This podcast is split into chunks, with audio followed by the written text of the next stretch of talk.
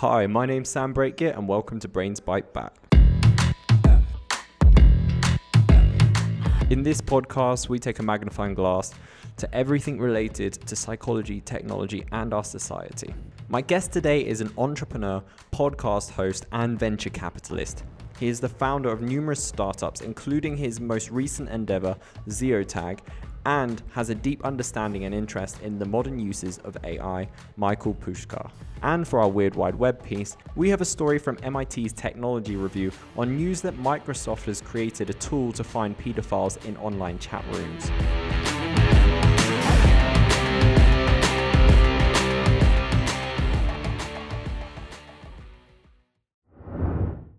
Hello, Michael. Would you be able to start off by telling our listeners a little bit about who you are and what you do? Sure. Well, my name is Michael Pushkar. I'm an entrepreneur, uh, investor, technologist. I would say I'm a technologist first.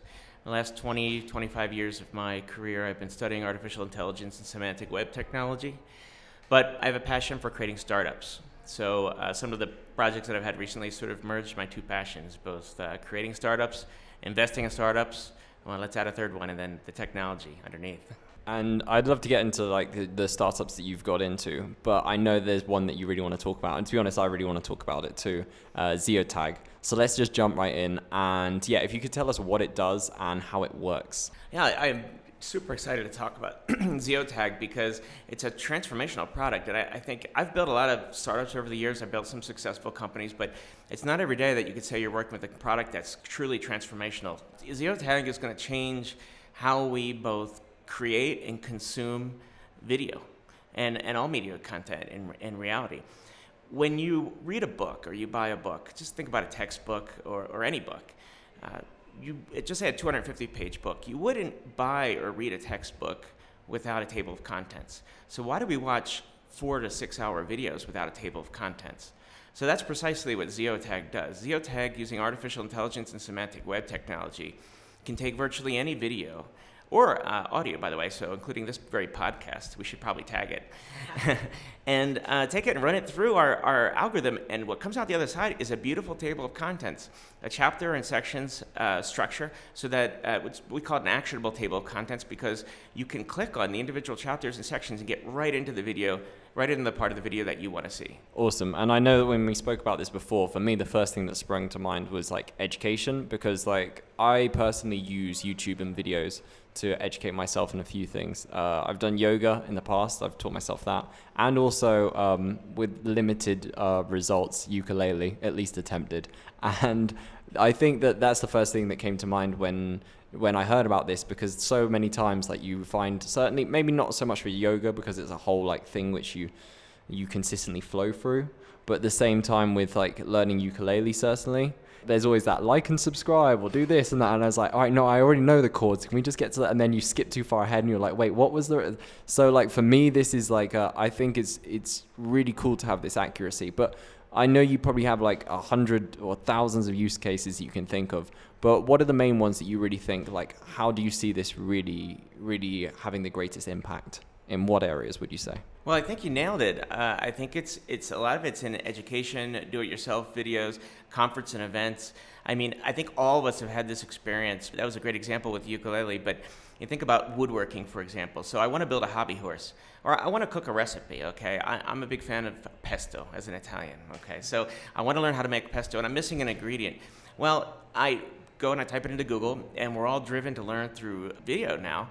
So I bring up the video, and I'm really excited to learn what I, what I want to learn, and then I see it's a four-hour video, and you know, learn about our other videos, uh, the things I'm doing on this channel, and then we get into actual building of the hobby horse and my woodworking example, and you realize you're gonna have to watch an hour of this, or at least forward around until you try to find it. So this problem solves exactly that. You get into what you want to see immediately, and you get out.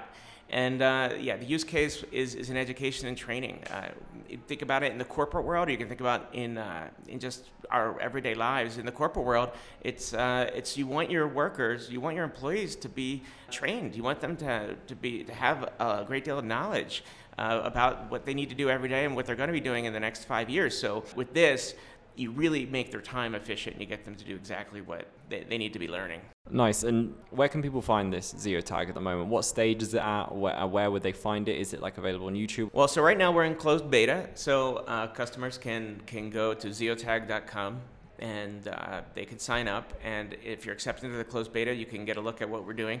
But we'll be out of closed beta very soon. We're already talking to some uh, very, fairly large companies. As I said, I, I think this is going to be a, a, groundbreaking product. We're getting a, a, a lot of interest. I've been frankly, you know, humbled and surprised. I knew uh, I knew people would get it right away and people would understand it, but uh, I've been overwhelmed by the amount of interest that we've been getting in it. So I'm really excited. So point your browser to zeotag.com and sign up, and hopefully we'll get you access as quickly as possible. I'm definitely down for trying it on this podcast. I think it'll be interesting, at least definitely this episode. So we'll have to work that out. But I know that, like you said, to take it back a bit, you have worked on numerous startups, and you're you're a veteran when it comes to this. Do you want to tell us a little bit about your your other startups? Yeah, sure. And uh, it's, it's it's it's interesting. So I came out of uh, school and I went to work immediately for a big company, Lockheed Martin, and I was assigned to work for the CIA. I did some work for the government sector, and I just realized really quick, although it was really interesting work, and obviously um, I enjoyed it. It just it just didn't didn't do it for me because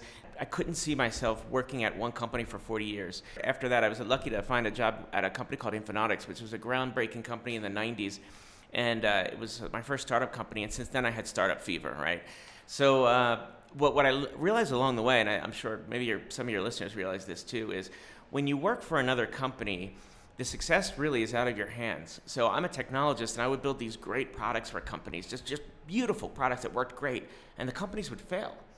And I realized along the way that, well, I, I, I if I'm going to fail, if if I'm not going to succeed, I want that failure to be on me, not on somebody else. So in 2007, I launched my first company, which was called Yuxi Pacific. It was a big data company. It was a very tech, big technology play and uh, I had a lot of success with it. And that success, by the way, happened down here in Colombia, and uh, grew up to about 150 people. And it was acquired within six years, five years, and that was my first success. And then, of course, after you have your uh, your first success, you sort of catch you sort of catch fever for it. By the way, they haven't all been successes. So as an entrepreneur, you you have to know that you're going to fail, right? But I've built a number of different companies, and they've all been based around technology, and uh, they've all had sort of a core technology component that have made them compelling one way or another to uh, to various markets. Awesome. I've got two questions from that. So, my first question, when you launched that first company, did you do that by yourself, and what what was that process like? Did you have other people around you? How was your support network, and was that something that you fully took on? It all the weight was on your shoulders. And my second question is, you said you've you've gone through some failures. What have you learned from those failures? No, those are really good questions, and they're, they're really common questions. I, I think that uh, every entrepreneur needs a mentor. And in fact, you know, sometimes I'm disappointed when I when I meet other successful entrepreneurs and and they they're a bit haughty in uh, in how they interact with with others. And you know, for us to have been successful, almost all of us we've had to have some help along the way. So my first venture, I, I founded it on my own. So um, that was great because then when I had the exit, of course, I didn't have any investment. It was completely organically grown. But that's not to say that I built it on my own. I had an incredible executive management team. And I was fortunate enough when I worked at my first startup, Infonautics, I worked under a guy whose name is Josh Kopelman. He now runs First Round Capital. Previously, he, he built Half.com and sold it to eBay.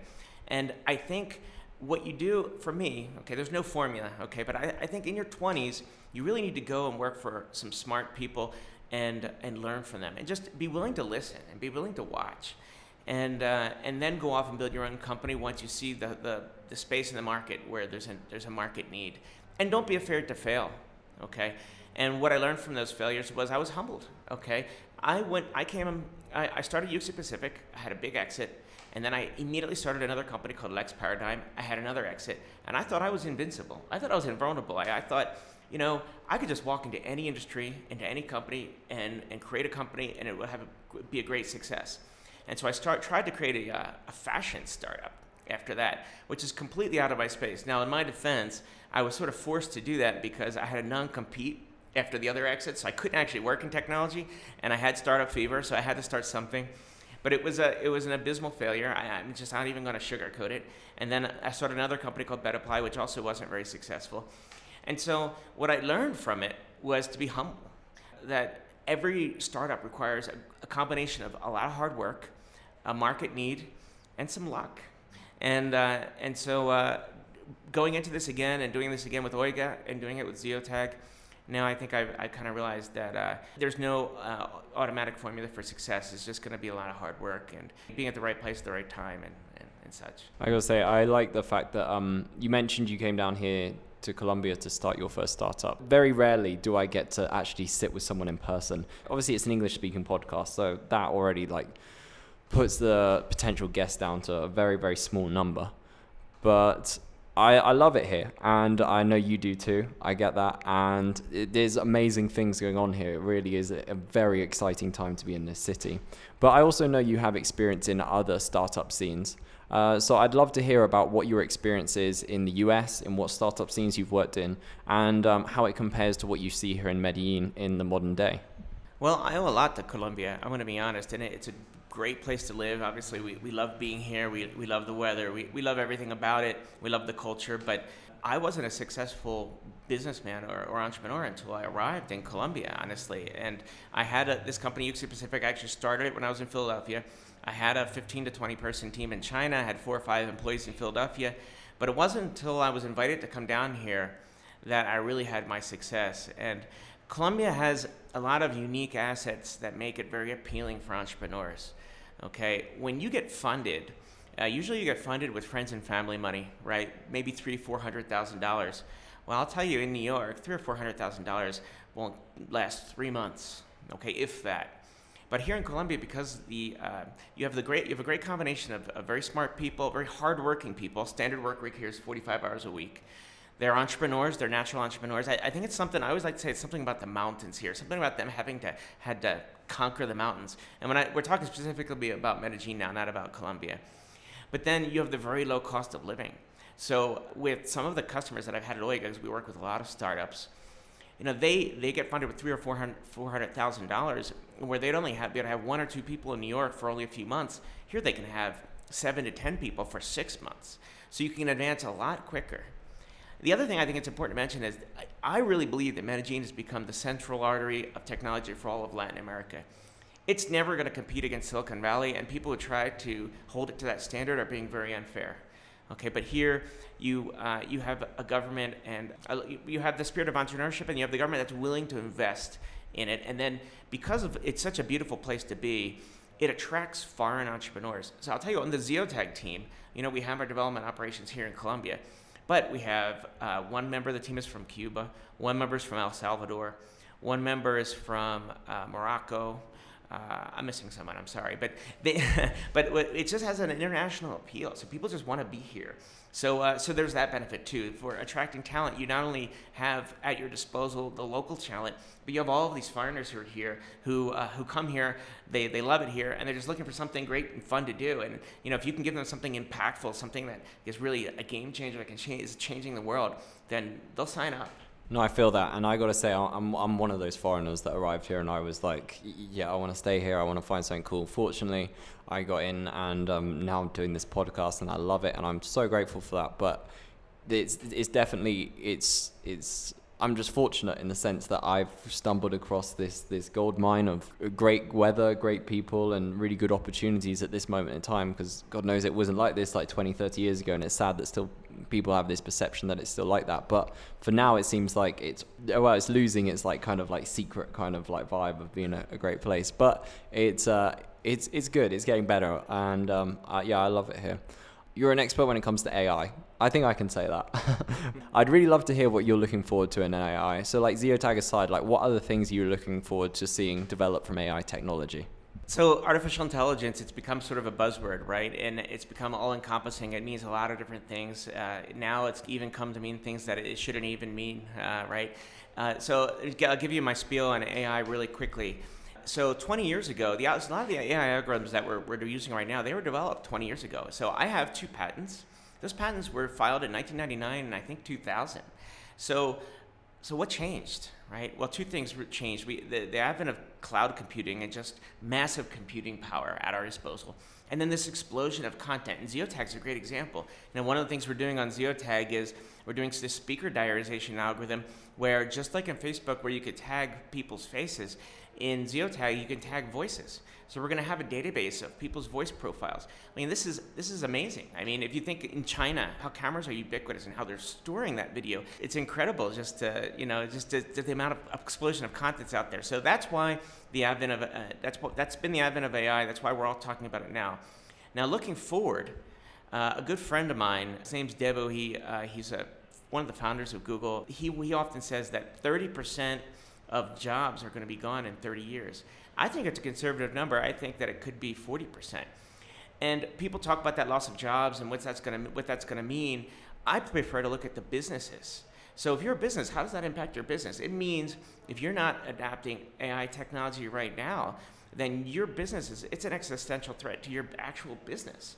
So uh, you need to be you need to be looking at this technology. Yes, it's going to completely change uh, it's going to be like the Industrial Revolution, right? When, when a lot of farmers ended up going into the cities and, and becoming re educated and working. Um, it wasn't exactly pretty, right? There was a lot of hardship that came out of that. But what came out of the other end, obviously, is something that's better for society. So I think uh, we're going to see an enormous paradigm shift. And I know that that sounds like hyperbole, but um, it's not. I, I think we're going to see a huge paradigm shift in the next, not just 30 years, but I'm going to say 10 years. Uh, the world's going to change. And uh, you know, I'm putting my futurist hat here right now, but I just think that uh, that businesses who aren't adapting to this might not be around the next 10 years. No, I completely agree. And it's going to be an interesting time because, like you said, slowly, like it probably will be like 40% or something like that. And then when that happens, like, what are we going to do? I actually hosted a, a previous podcast on, and it's like one of our most popular by far. Um, and it's one of our longest as well, just because there's so much to talk about. And it was on UBI and AI. And we had an ex NASA engineer come on the show, along with um, James Felton Keith, who's running for US Congress, and he's an economist. And we discussed at length like what's going to happen when UBI is like potentially like the only solution we have because no one can do jobs.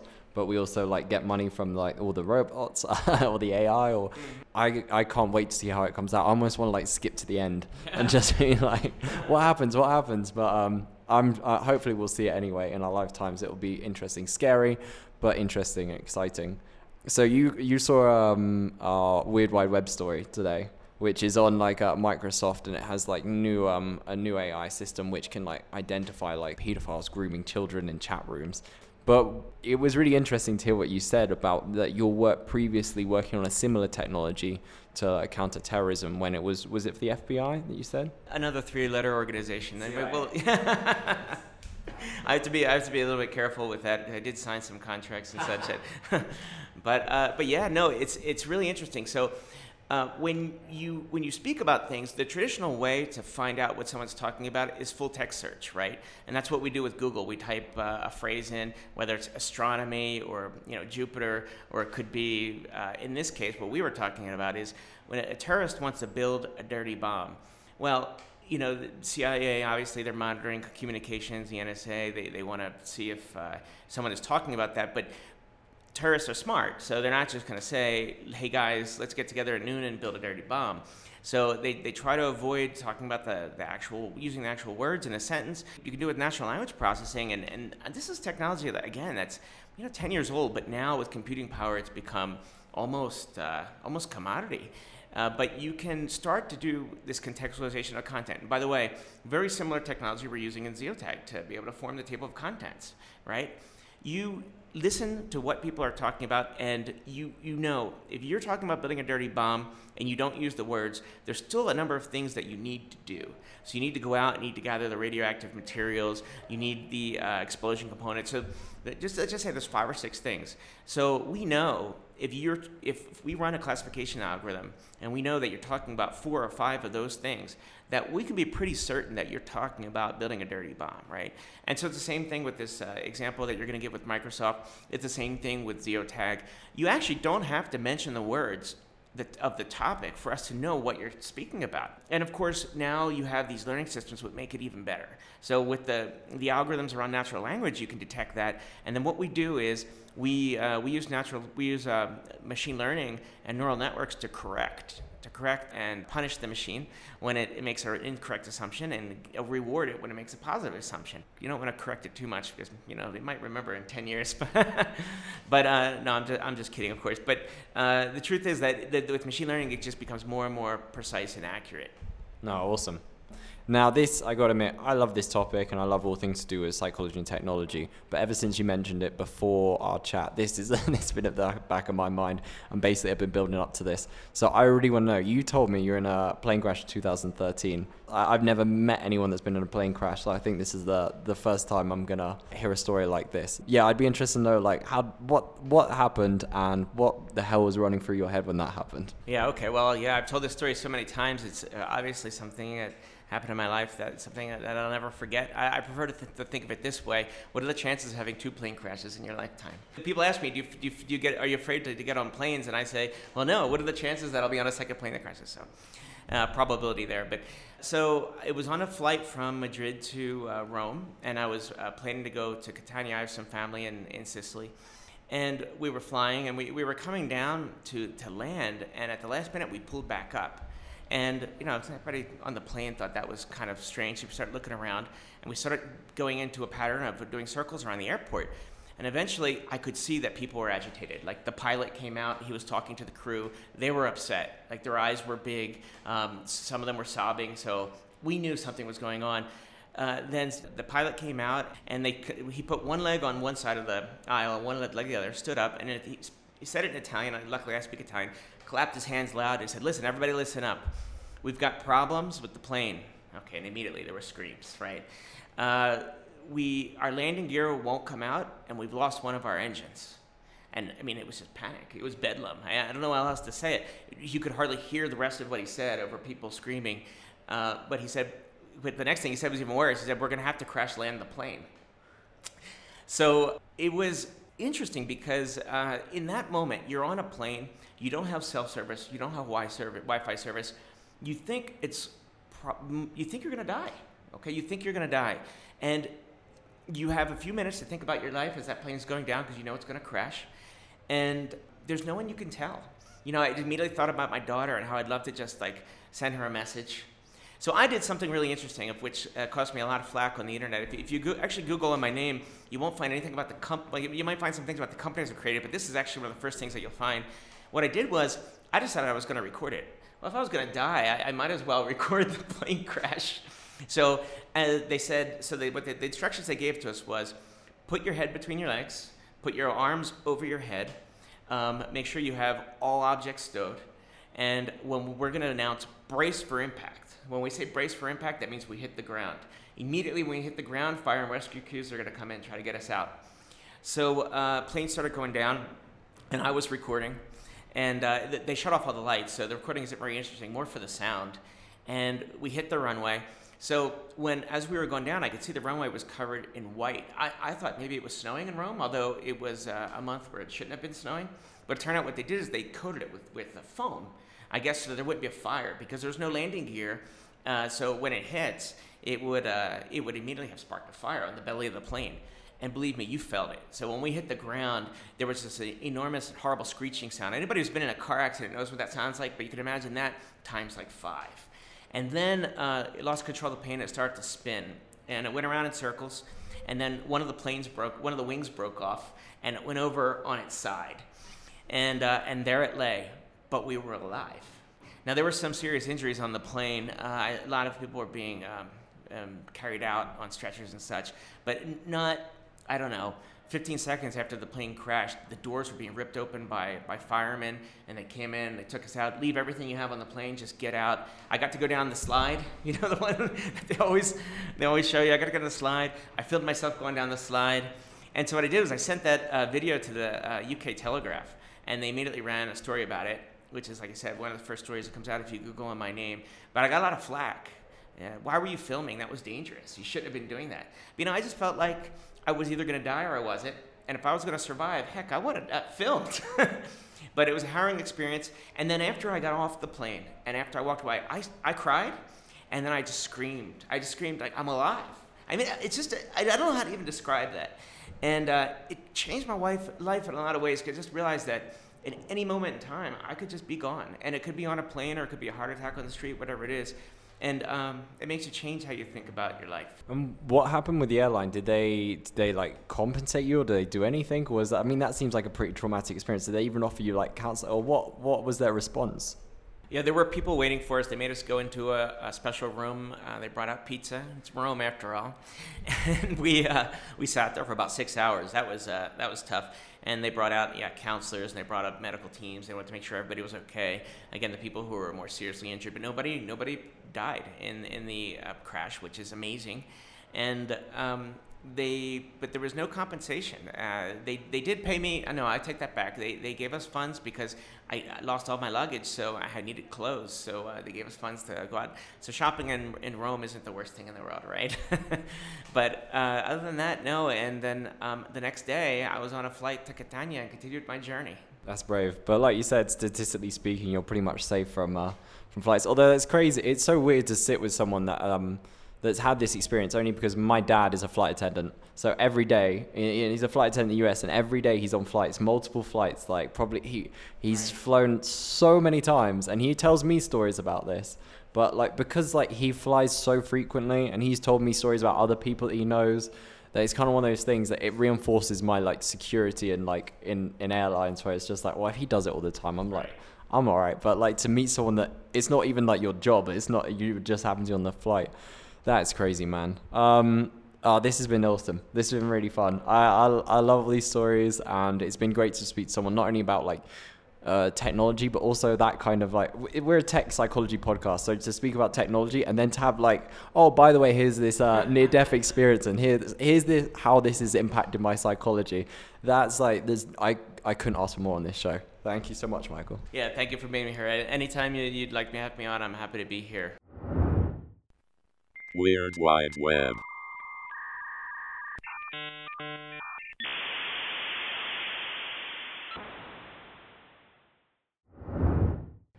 According to MIT Technology Review, Microsoft has created an automated system to detect sexual predators trying to groom children online. The tool, codenamed Project Artemis, works by looking for common patterns of communication that are known to be used by predators that target children. If a pattern is detected, the system will flag the conversation so it can be reviewed by a human moderator, who then determines whether to inform the police.